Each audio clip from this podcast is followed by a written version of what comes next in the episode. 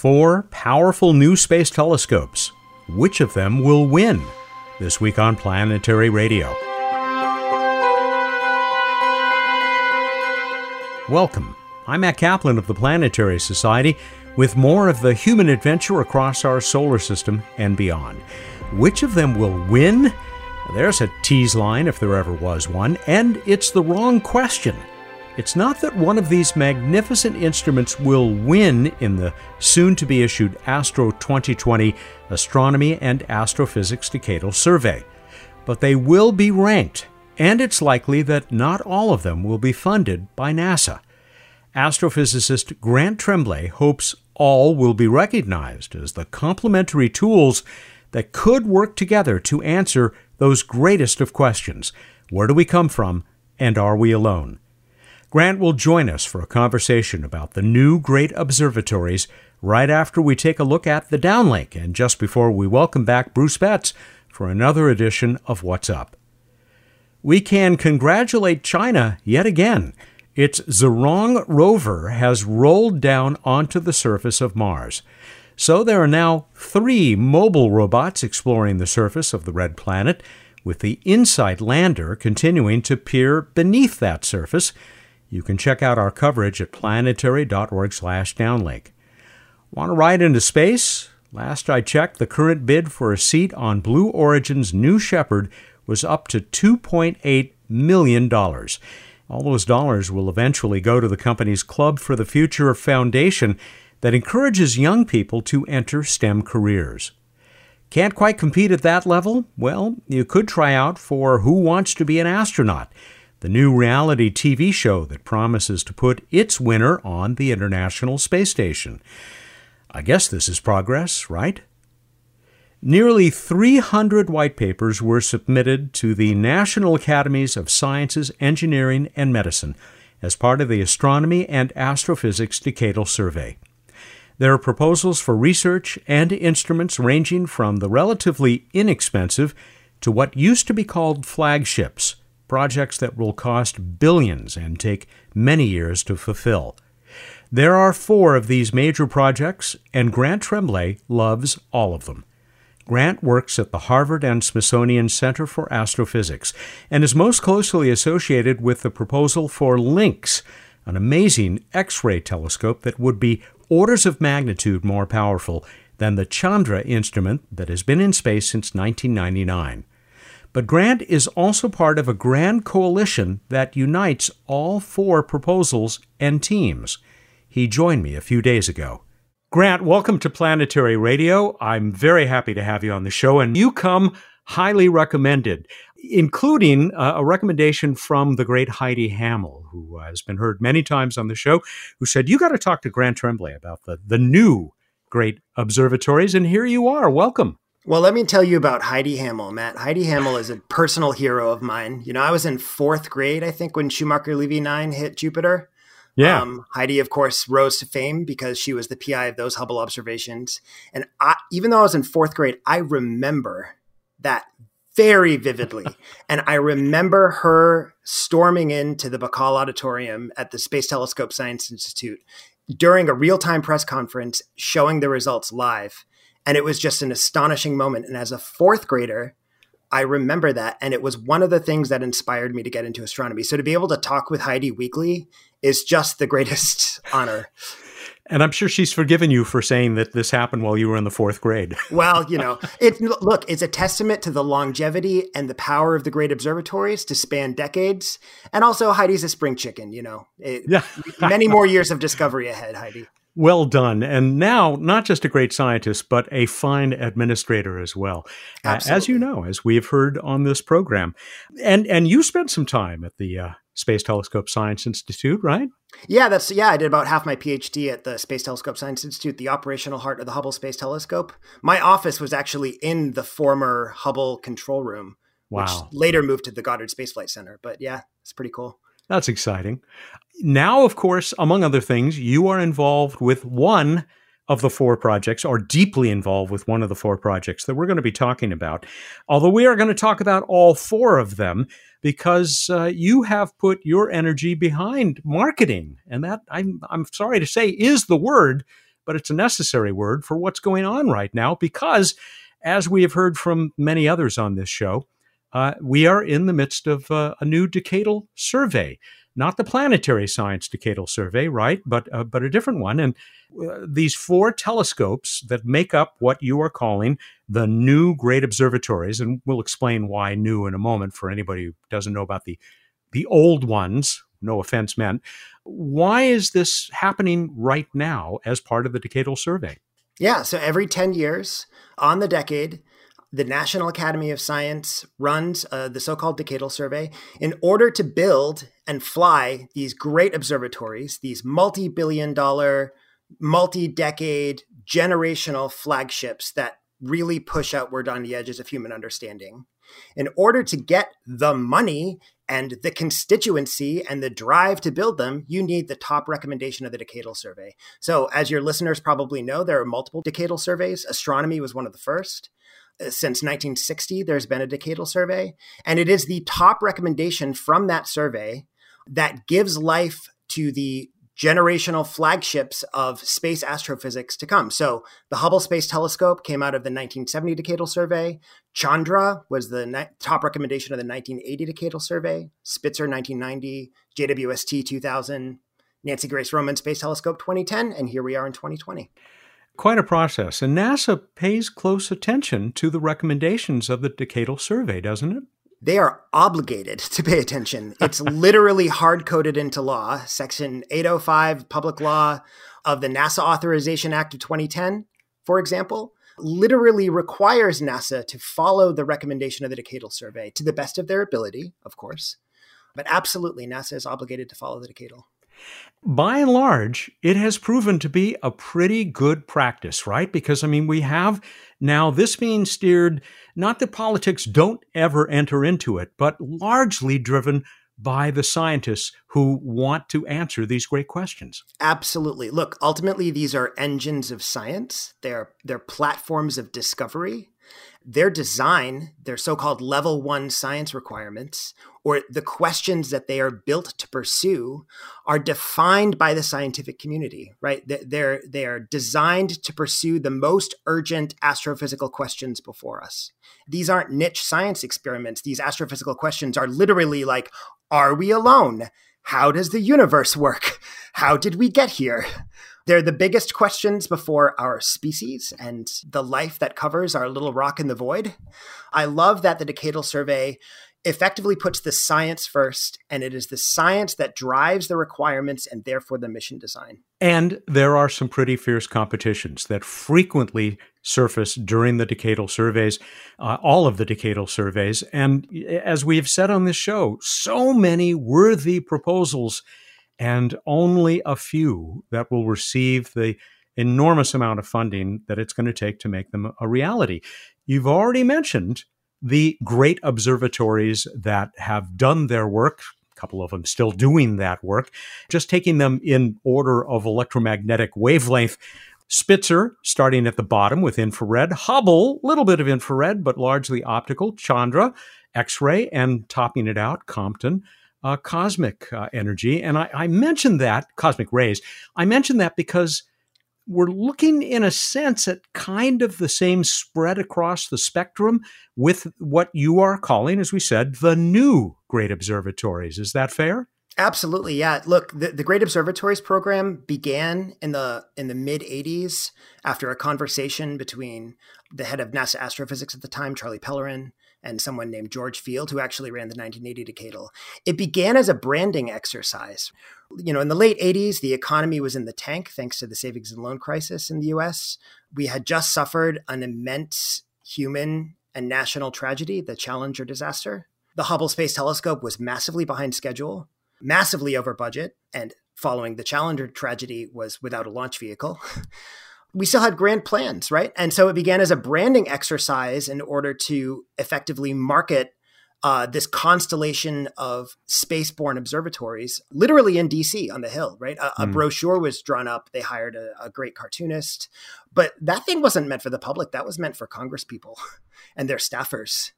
And it turns out, here we are now three decades later, and Great Observatories is no longer just, you know, a piece of programmatic branding for four missions launched between nineteen ninety and two thousand three.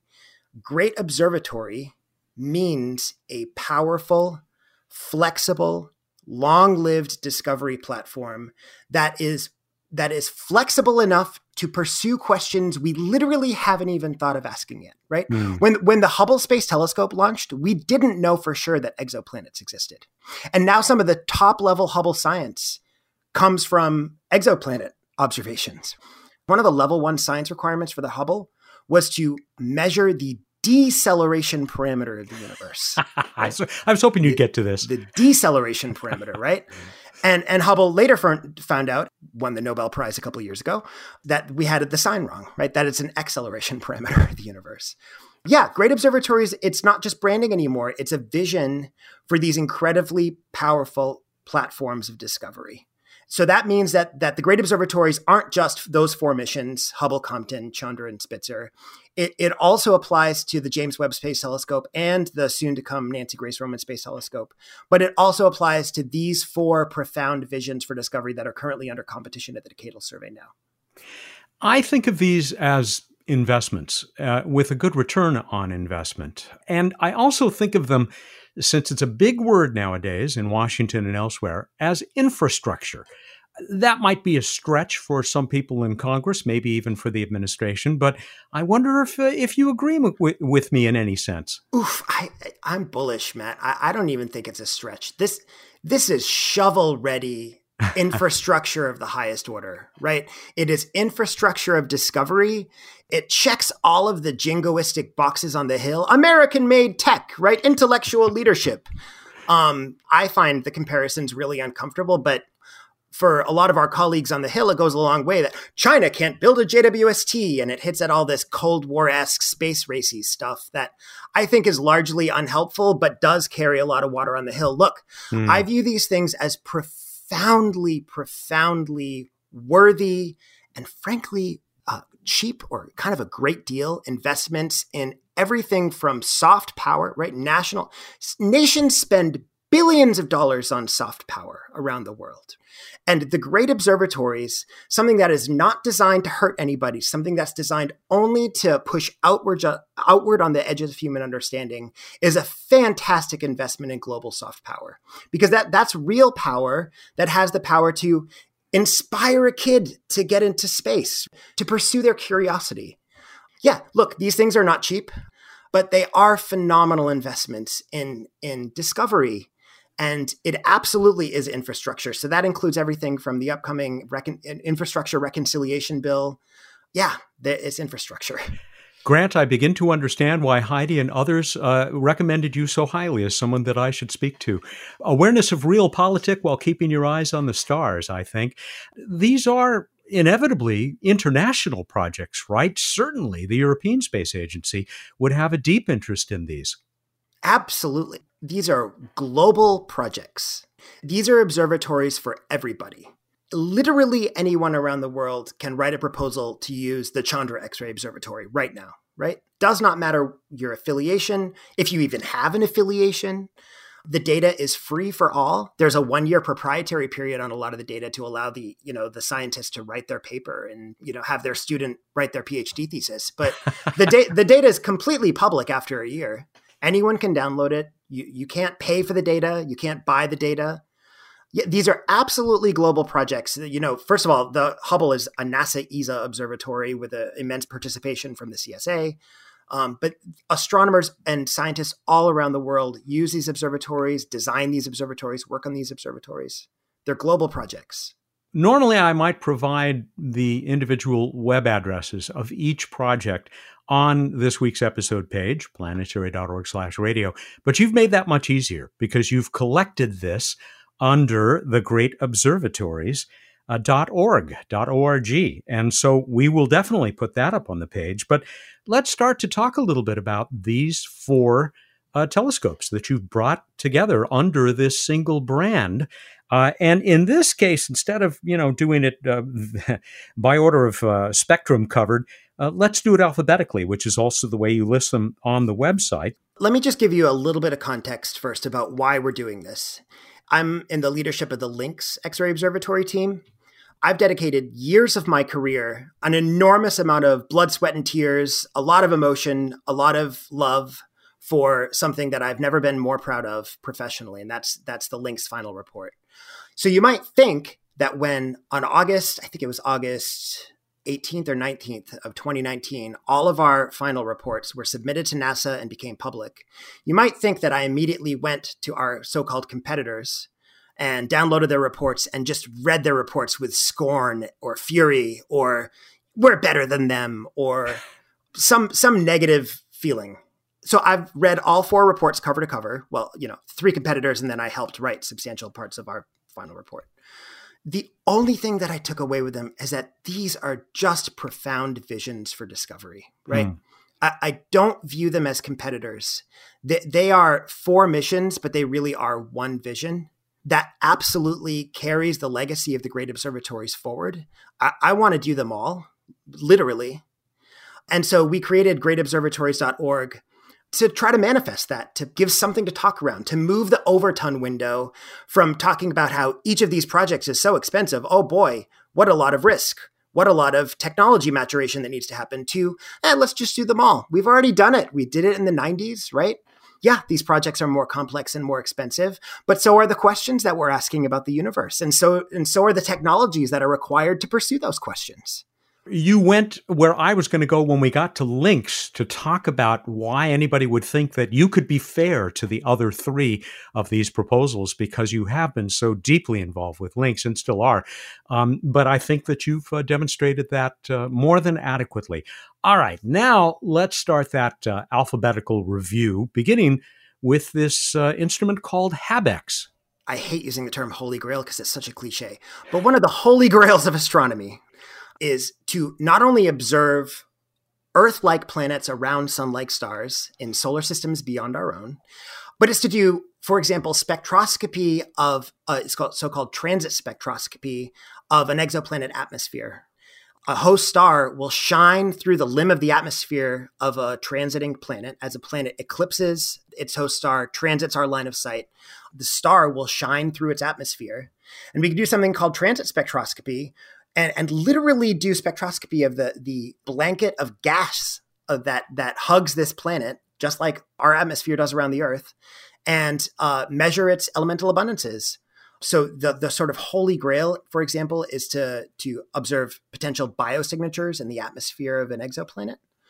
HabEx enables that with just an extraordinary coupling of two technologies, right? One is a light bucket. You need a large aperture sensitive telescope, that is a big piece of glass in space. You need at the focus of that glass to put really exquisite instruments. But HabEx is special because it flies in formation with this beautiful flower eighty thousand kilometers away that we call a starshade. It literally looks like a flower because it has petals that are, for reasons related to things like the Bessel function, which we won't get into here. It is designed to block out the star, the light of the star of, of distant solar systems, so that we can more easily observe small rocky terrestrial planets orbiting them. This is ultimately designed to beat down what is ultimately a giant dynamic range problem. So observing an Earth-like planet around a sun-like star in a distant solar system is equivalent to like trying to observe a firefly next to a Hollywood searchlight when you are standing in Massachusetts.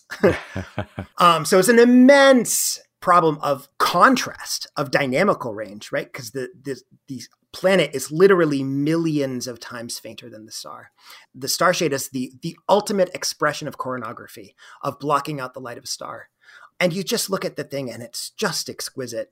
And the science that it will pursue is so remarkable. It is not just exoplanets. It's not just are we alone? It's not just biosignatures. But it's astrophysics across the epochs of cosmic time, from solar system stuff to, you know, high redshift galaxies and everything in between. I'm incredibly excited by it. Like the rest of these tools, something that uh, will help us to answer what our boss calls the two great questions. Uh, where do we come from, and are we alone? Absolutely. Look, I think that the discovery of life beyond Earth would be the greatest confirmatory result in all of human history. By confirmatory result, I mean that if you talk to professional scientists, astrophysicists, astronomers, the vast majority of them, including me, would tell you that, yeah, it's basically obvious or almost with almost beyond doubt that there's life relatively abundant in the universe, even if it's spectacularly rare, right? The numbers involved are just so unbelievably huge. It doesn't matter if you believe the Drake equation or not, or you add immense uncertainties to it. You're talking ten thousand advanced alien civilizations in our galaxy alone. I take a little bit of a dark existential view of it. I, you know, I find it overwhelmingly likely that our civilization will live out its brief, brief moment in cosmic time from beginning to end, never truly knowing about any of it. Mm. Um, ju- just because the universe is really, really big, and the one over R squared um, rule uh, for a drop-off in flux or a drop-off in signal, which is purely a function of geometry. Talking about really, inverse square law. The inverse square law is really damned hard to break, right? Extraterrestrial communication or finding signatures of life beyond Earth is incredibly, incredibly that's a really big challenge, right? And so our best chance at finding life beyond Earth is getting really lucky and finding, for example, potentially life in a subsurface ocean in Europa or Enceladus, or maybe evidence of past microbial life on Mars. Uh, really, really outside chance, right? The sort of like cosmic horror aspect of it is that, you know, it's probably pretty unlikely, right? If we're honest. Another way we can do it is if we can observe large numbers of planets, because we know that they are just everywhere, more planets than stars, just everywhere. And I have absolutely no doubt that we have looked at a star with your naked eye or with a telescope, and around that star is a planet that hosts life. And we might very likely never know about it, because small planets are hard to observe, right? You have to get lucky with transits or, you know, radial velocity or et cetera. But there's just no doubt in my mind. So yeah, the greatest confirmatory result in all of human history would be to actually confirm the question that we all basically assume is true. Are we alone? I hope that you and I are both around to uh, discover that you are wrong about our solar system. But I you know, really hope right, so too. Right now, the jury's out, and we certainly need to be looking across all those billions of other worlds uh, just in our own galaxy. Uh, we neglected to say HabEx. It's the Habitable Exoplanet Observatory. They're proposing to launch in twenty thirty-five, and that's roughly the range we're talking about for all four of these instruments, right? That's right. The, these observatories, these these giant multi-billion dollar discovery platforms take decades to build. Look, people are shocked that the James Webb Space Telescope is at least fourteen years behind schedule, depending on the notional schedule you're choosing to use as your baseline. Uh, I'm not that surprised at all, right? J W S T is the most complex piece of civil space robotics in all of human history. It it, it takes time. The, these things are not easy. There's a lot of risk to buy down. There's a lot of technology to mature. Yeah, all of these, uh, all four missions are immensely ambitious designs. Uh, they will take decades to build. So we have notional schedules that we use to design our reference missions. And all of us would be launching in the late twenty thirties, you know, maybe early twenty forties. Yeah, th- it takes a while. And along the way, you discover all kinds of new technologies or refine them that uh, help us here on Earth. Uh, it, it should be said, spin-offs apply to uh, development of instruments like this, as well as we heard uh, just recently on this show from Jim Gunn and the uh, development of Uh, the wide field camera for the, Absolutely uh, right. for the uh, Hubble Space Telescope. Let's go on to another one of these, and you will hear some commonality among some of the goals of these instruments, even though they look very different and they examine, in, in large part, different parts of the electromagnetic spectrum. I think next, if we keep up our alphabetical order, would be Large Ultraviolet Optical Infrared Surveyor, also known as LUVOIR. Exactly, LUVOIR. Um, yeah, LUVOIR's been a dream decades in the making. LUVOIR's had many names in the past. It's had many incarnations. It was once H D S T, the High Definition Space Telescope. It was once ATLAST, which I can't even remember what that acronym stood for. um, but it, it, it goes back to the, the early A R A drawings of very, very large space telescopes, right? That's the sort of uh, intellectual precursor to what ultimately became the Hubble Space Telescope. This, mm. this is this is Lyman Spitzer's vision writ large. This is this is the ultimate vision of the great, great, great space telescope. These four mission concepts, to be clear, were basically defined a little bit by what we call the astrophysics roadmap, which formed in twenty thirteen, and it formed in the wake of the twenty ten Decadal. That committee was was trying to establish a sort of direction for NASA in preparing ultimately for the twenty twenty Decadal. So these four mission concepts, some of them have a little bit of overlap, right? So Habex and Louvoir um, have a pretty, pretty substantially, you know, the Venn diagram between the two, especially in terms of the exoplanet science case, is pretty large, right? Um, but they designed it They, they designed both missions really intelligently, I think, to tackle the issue from from sort of two, as a pincer movement on on ultimately the the one big question. One of the ways they did that was Louvoir is is the grand vision. What do we need and what do we want? What is our greatest dreams in a U V optical infrared observatory manifest? They didn't just take it as, you know, a cost be damned approach, right? Yeah, Louvoir, Louvoir is not cheap, right? None of us are cheap. But they did it in this incredibly inspiring way by having level one requirements that that really are designed to be absolutely transformative in almost every aspect while being achievable, right? Look, you can do Louvoir for less than Apple made on AirPods in twenty eighteen alone, right?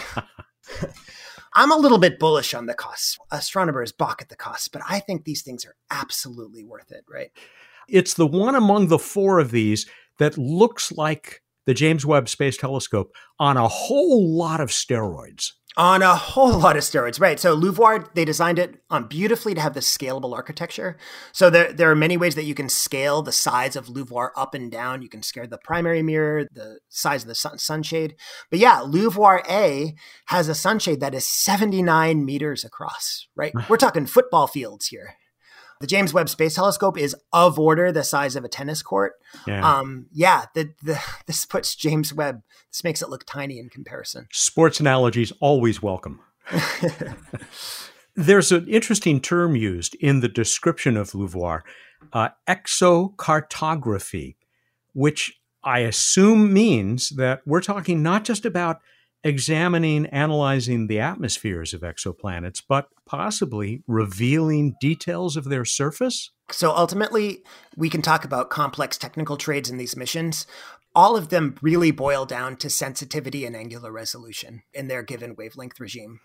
And Louvoir has that in spades, right? Louvoir is exquisitely sensitive. We're talking more than one hundred times more sensitive than Hubble and James Webb in their respective wavelength regimes, and just astonishing spatial resolution, right? So spatial resolution scales with the size of your aperture, one point two two lambda over d, right? Um, where lambda is your wavelength. If you say and, so. And d is your aperture diameter, right? So that's the diffraction limit of your telescope. Louvoir would have not only the sensitivity, but the angular resolution to literally do exocartography, where you could almost literally map land masses, oceans, cloud structures, storms, hurricanes on alien worlds. Pretty incredible. Absolutely incredible. Star Trek stuff. Star Trek stuff. I will mention um, uh, that an old friend of this show, Deborah Fisher of Yale, is, uh, is a big part of the science and technology definition team for Louvoir. And they're looking at a twenty thirty-nine launch date. And as we know, and as you've said, these things can slip. Grant Tremblay has more to tell us about the new great observatories right after this break. Bill Nye, the planetary guy here. The threat of a deadly asteroid impact is real. The answer to preventing it? Science. And you. As a Planetary Society supporter, you're part of our mission to save humankind from the only large-scale natural disaster that could, one day, be prevented. I'm talking about potentially dangerous asteroids and comets. We call them near-Earth objects, or NEOs. The Planetary Society supports dedicated NEO finders and trackers through our Shoemaker Near-Earth Objects Grant Program. We're getting ready to award our next round of grants. We anticipate a stack of worthy requests from talented astronomers around the world. You can become part of this mission with a gift in any amount. Visit planetary dot org slash neo. And when you give today, your contribution will be matched up to twenty-five thousand dollars, thanks to a Society member who cares deeply about planetary defense. Together, we can defend Earth. Join the search at planetary dot org slash neo today. We're just trying to save the world. Let's go on to the one that you have devoted years and years to, and that's Lynx, the Lynx X-ray Observatory. Lynx is, by orders of magnitude, the best thing I've ever worked on professionally. Mm. I, I think, frankly, it's all downhill from here, right? Um, and and it, it was just an unbelievable honor to work on this project with this incredible team. So to give you to give you uh, a sense of what Lynx is, L- Lynx takes the legacy of the Chandra X-ray Observatory and carries it forward literally into the next epoch of discovery, right? So we're, we're orders of magnitude more powerful than Chandra across multiple dimensions. We do science from the shining poles of Jupiter to black holes at the edge of time and everything in between. Most of the universe is hot. Uh, across all of cosmic time, this is the so-called missing baryons problem. Turns out the solution is that the baryons are really hot. And the, the high energy realms of the universe shine in X-rays. These hot realms in the universe shine brightest in X-rays through something called bremsstrahlung emission, through thermal radiation. And so the way to map most of the universe over most of cosmic time is to design an exquisitely sensitive X-ray observatory. The X-ray universe is a is a fractal nesting doll, right? Huh. It's fractal, right? So it goes from literally the shape of the expanse itself, the pillars of cosmic structure, what we call the cosmic web, shine in X-rays. So for the first time, we would be able to see literally the pillars of our universe, so-called cosmic web filaments, which are exquisitely hard to map in emission because they're immensely faint in X-rays and completely invisible in other wavelengths. They're overwhelmingly dark matter. So it's it's the hot baryons that are the beacons to observe this, this spider web of dark matter. So we would observe that in something called the Lynx Legacy Field. And in that map would be this beautiful fractal hyperdimensional data cube, because you zoom way down and you would see thousands of galaxies, and you would see the, the atmospheres of galaxies, the, the hot baryonic fountains that cycle from not only star formation, but also stellar death. And also you'd see down to literally the doomed matter that's spiraling around the event horizon of the supermassive black hole in that galaxy center, because X-rays not only trace the largest scale structures in the universe, they also trace matter that's literally at the I S C O, the innermost stable circular orbit, a couple of Schwarzschild radii from the event horizon of the black hole. Just outside the edge, if we can call it. Just outside the edge of the black hole. Yeah. So it's fractal. It's it's the largest scale structures in the universe, to, you know, the aurora around Jovian-like planets, to stellar birth, all the way through stellar death, and doomed matter around uh, black holes at the edge of cosmic time. We would see the first black holes in the universe. Best thing I've ever worked on. What was that phrase you used? I've forgotten the first word already, but it was a, a phrase for the ages about baryonic fountains. Yeah, fount. Look, uh, look.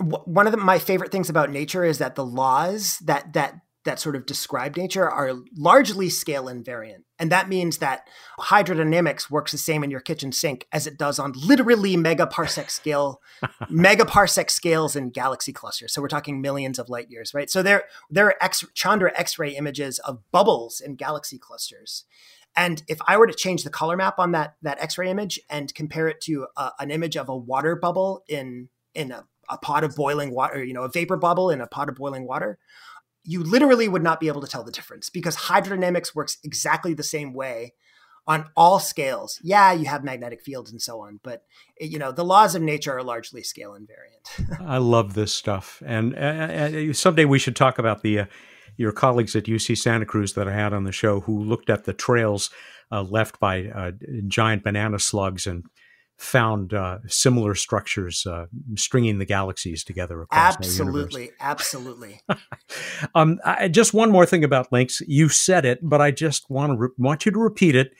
As I looked at the description, you were talking about, in some areas, two orders of magnitude improvement over Chandra. In other areas, close to three orders, or a thousand times better performance. Yeah, that's right. We we have a, Lynx uh, takes Chandra, it's not just a, a, a an incremental advance over Chandra, it is a transformational advance.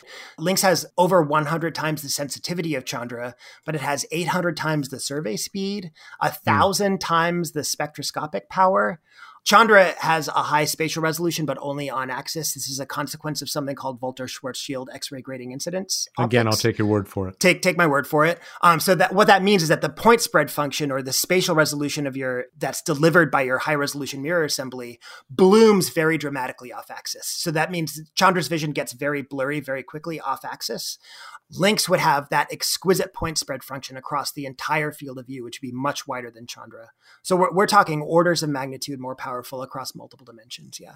Last for us to consider, and only because it is last in alphabetical order, is the Origins Space Telescope, often apparently just referred to as Origins, which uh, takes us back to, uh, I th- if I've got it right, the mid and far infrared, but also has some overlap with other instruments that we've been talking about.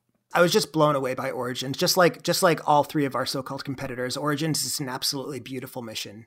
Really, really inspiring stuff. Yeah, so Origins, take a James Webb um, Space Telescope sized mirror and cool it to four point five Kelvin, barely above absolute zero. Um, that's a technical challenge, but it enables so much advancement, right? So ultimately, that's, that drives down your, your sensitivity curve to enable just orders of magnitude advancement in everything from how galaxies form stars, they build up, how they build up metals, how they grow their supermassive black holes, to literally the story of water in the universe. So it's a little bit of an oversimplification to say that Origins pursues the coldest aspects of our universe, but in some ways it's true, right? So if if Lynx pursues the hot universe, Origins in many ways pursues not only the cold universe, but but the story of the things that that enable biology in the cosmos. Let, let me see if I'm putting this correctly uh, as my understanding of it. By getting the temperature of this instrument that low, you have signal-to-noise ratio is always so important. If your signal is also very low, something coming from a very low temperature object or structure, then your noise floor better be a lot lower than that signal. Exactly right. Th- this is a fundamentally a far infrared observatory. So the problem with observing in the far infrared, even if you're in space, is that your telescope is a giant light bulb, right? um, because at that temperature, the basically the black body curve or the Wien temperature would give you a, a lot of light output from the observatory itself, right? So all all matter with energy shines light, right? We're shining light right now. You just can't see it because we shine in the infrared. But yeah, so the way to fix that is to make your observatory unbelievably cold, right? This is one of the reasons why James Webb will only observe sitting in its own shadow cast by the sunshade, right? Mm-hmm. Origins not only has its own sunshade to keep it uh, in, an, in a permanent umbra, but also has a mirror black plane that is orders of magnitude colder than than what we'll have for James Webb Space Telescope. And that just enables just orders of magnitude improvement in sensitivity at far infrared wavelengths. Well, those are the four. Another thing that struck me as I looked at the four websites, all of which you can get to, as we said, from great observatories dot org, I love to look at the people, the teams behind each one of these. They're big teams in all four cases, and they are all-stars. It's just amazing to see how much of the astrophysics community, and for that matter, the planetary science community, is is a part of at least one of, of each of these uh, pr- uh, of projects. It's an impressive commitment by all these people. These missions are the culmination of decades of dreams from so many around the world, right? It's not just a mission concept that NASA decided to fund starting in twenty fifteen. These each have decades of history behind them. And that means it's not just mission trades and level one requirements. It's human pursuit. It's human mm. stories, right? It's loss. I no doubt that some of us, maybe all of us, will so-called, you know, quote unquote, lose at the Decadal, right? But that's not just a mission being shot down. That that's that's dreams being deferred for another decade or another two decades. The Lynx X-ray Observatory was previously had an incarnation in the International X-ray Observatory that so-called lost at the twenty ten Decadal. Um, before that, it was Constellation X that lost in two thousand.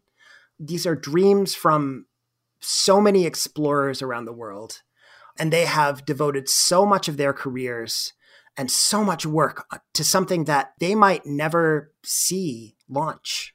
I hope they all launch one day, but I, I, you know, I'm, I could be, you know, retired, hopefully with my grandkids on a beach, you know, when, when Lynx launches one day, who knows, right?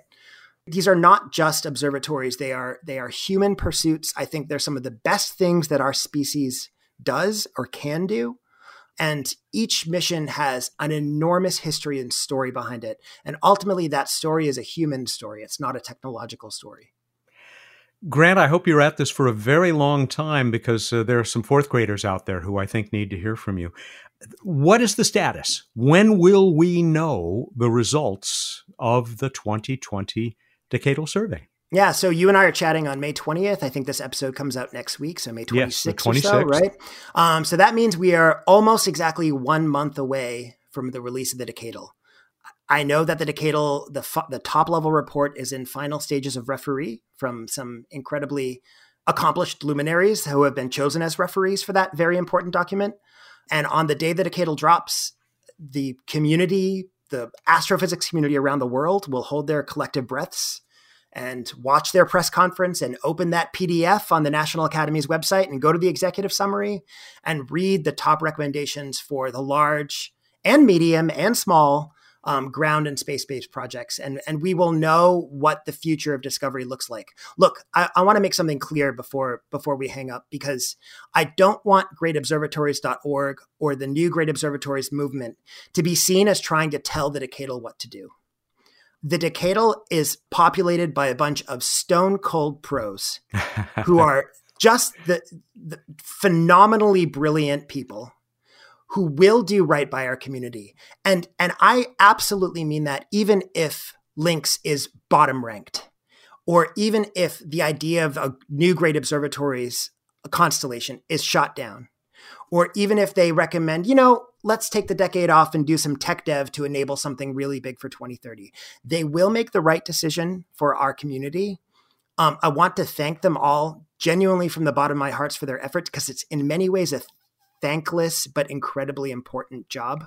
Yeah, thank you to all the members of the community, but also thank you to every single human being who put so much blood, sweat, and tears into these four exquisitely beautiful final reports, which you can read on great observatories dot org. And let, let me just leave you with this. Flagships die one hundred deaths. The Chandra X-ray Observatory, which I work on flight operations for, one of the greatest scientific missions in all of history, has died a hundred deaths, right? Mm. It, it was it was canceled in the nineteen eighty-eight president's request. Reagan's budget totally zeroed it out. We had one chance to save the mission. That came down to a meeting between the NASA administrator and Ronald Reagan. It never ended up going to Reagan himself. During a five-minute conversation between then then NASA administrator James Fletcher and James Baker, yes, that James Baker, Ronald Reagan's chief of staff, in the Eisenhower Executive Office Building, the NASA administrator said, look, we shouldn't cancel what was then called A X A F, Chandra's sort of code name prior to launch. We can't cancel A X A F. Who will lead the world in X-ray astrophysics? And, you know, that was appealing to the very Cold War nature of the time. And with literally less than a minute of thought, Baker said, yeah, okay, all right, we'll just add it back in.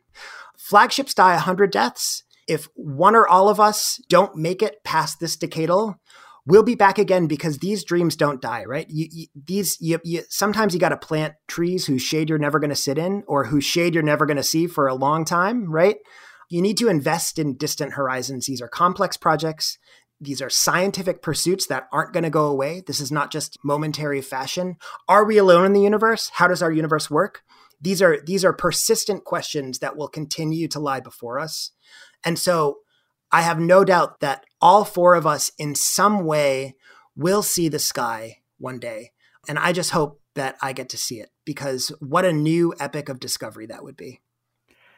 Grant, I hope that all four of these teams, including uh, your own with the Lynx X-ray Observatory, recognize that they have in you uh, a very fine spokesperson. You have joined the uh, passionate spokesperson Hall of Fame here on Planetary Radio. And I think that uh, should guarantee you a return visit uh, before too long. Best of success in realizing these dreams that, that you share with these four magnificent teams for these four magnificent instruments. And um, I guess we will know in a matter of weeks. Thank you so much for coming here on Planetary Radio to, uh, to share the dreams with us.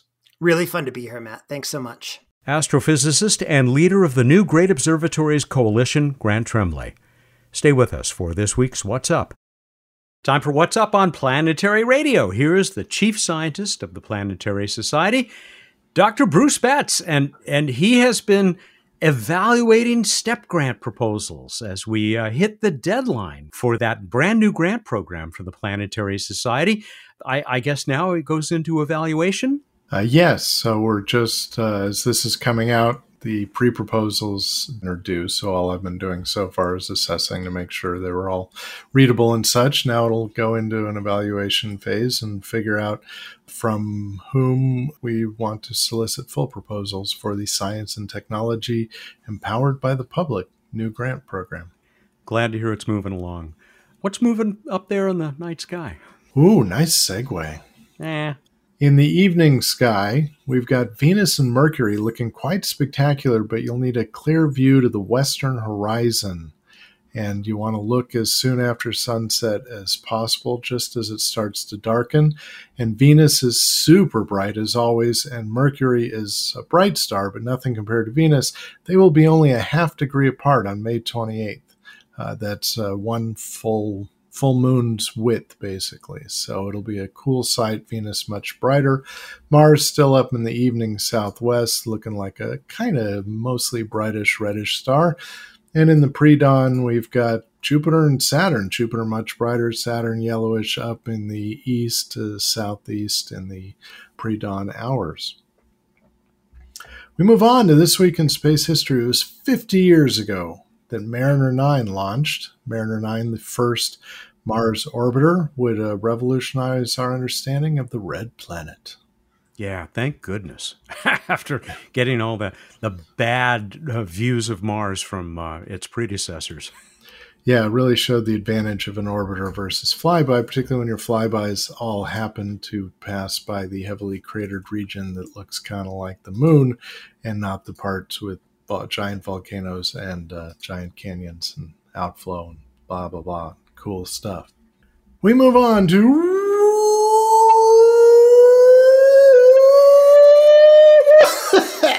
the boom space fact. I'm glad you started to cough because I was about to head down to the bomb shelter. So anyway, the International Space Station has a commander at any given time, and the commanders Uh, rotate.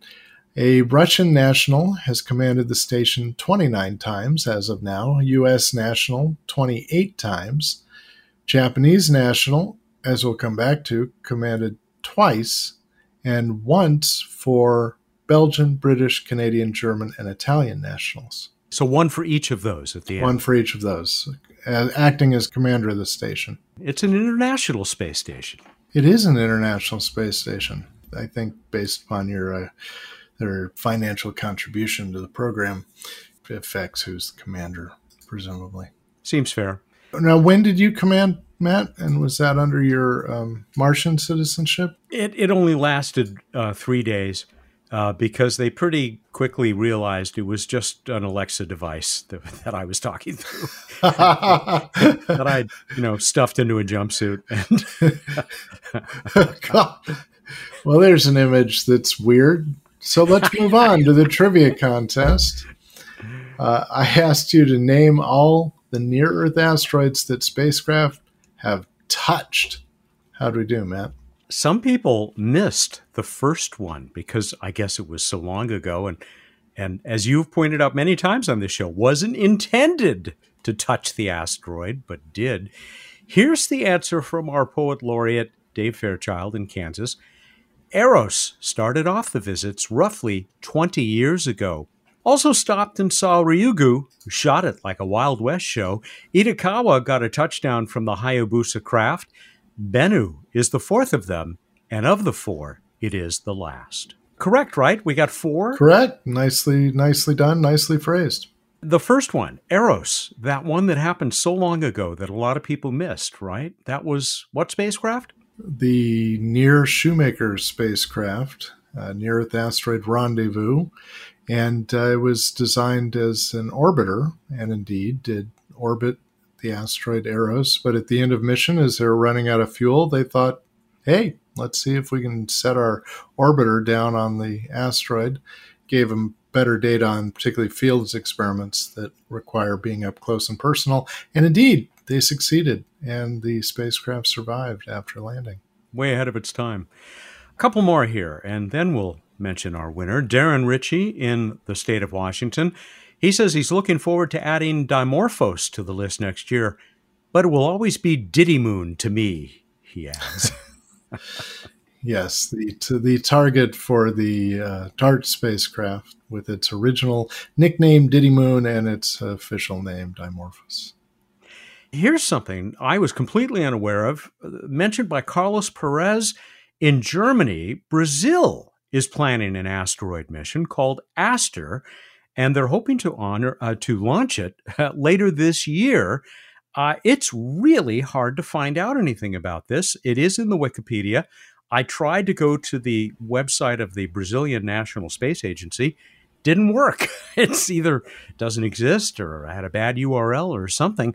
Uh, but apparently, yeah, they have this plan to send a small spacecraft, uh, largely as the U A E said, hope, kind of as a inspirational mission and to give uh, a lot of students uh, some experience. But it, it's tough to learn about. But uh, yeah, thank you for mentioning that, Carlos. And, and you had not heard of this either, had you? Uh, not that I recall. Laura Dodd in California. My space imaginings of youth are being realized. Such an exciting era.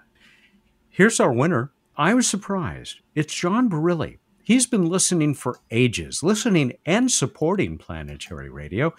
He's a first-time winner, and he got all four of them right. Eros, visited by Near Shoemaker, two thousand one.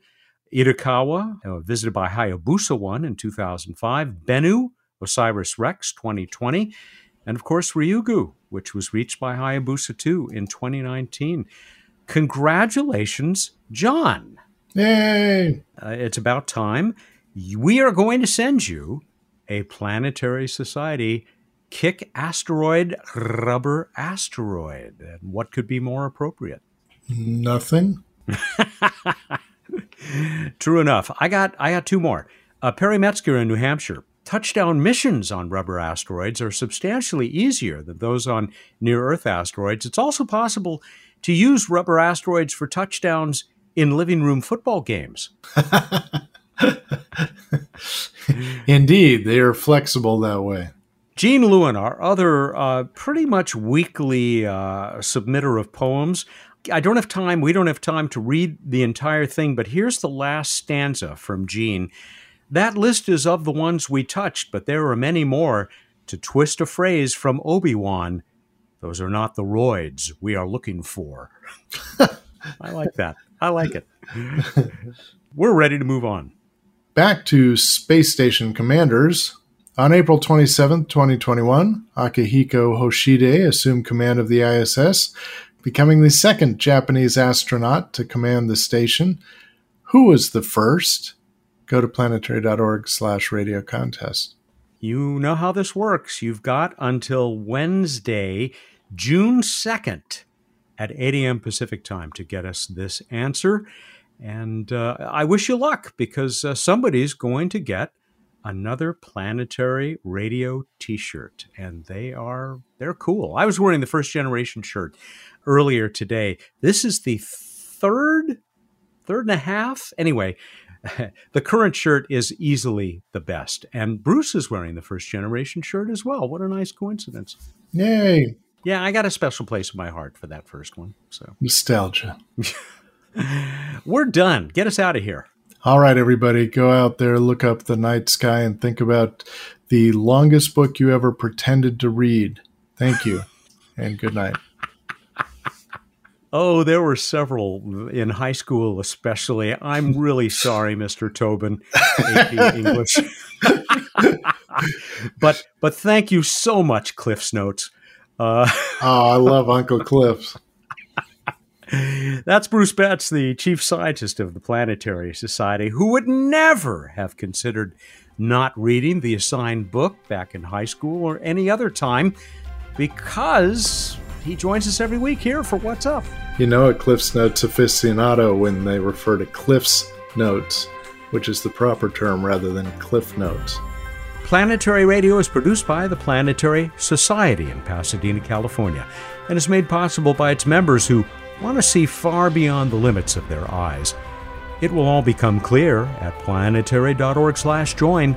Mark Hilverde is our associate producer. Josh Doyle composed our theme, which is arranged and performed by Peter Schlosser. Ad Astra.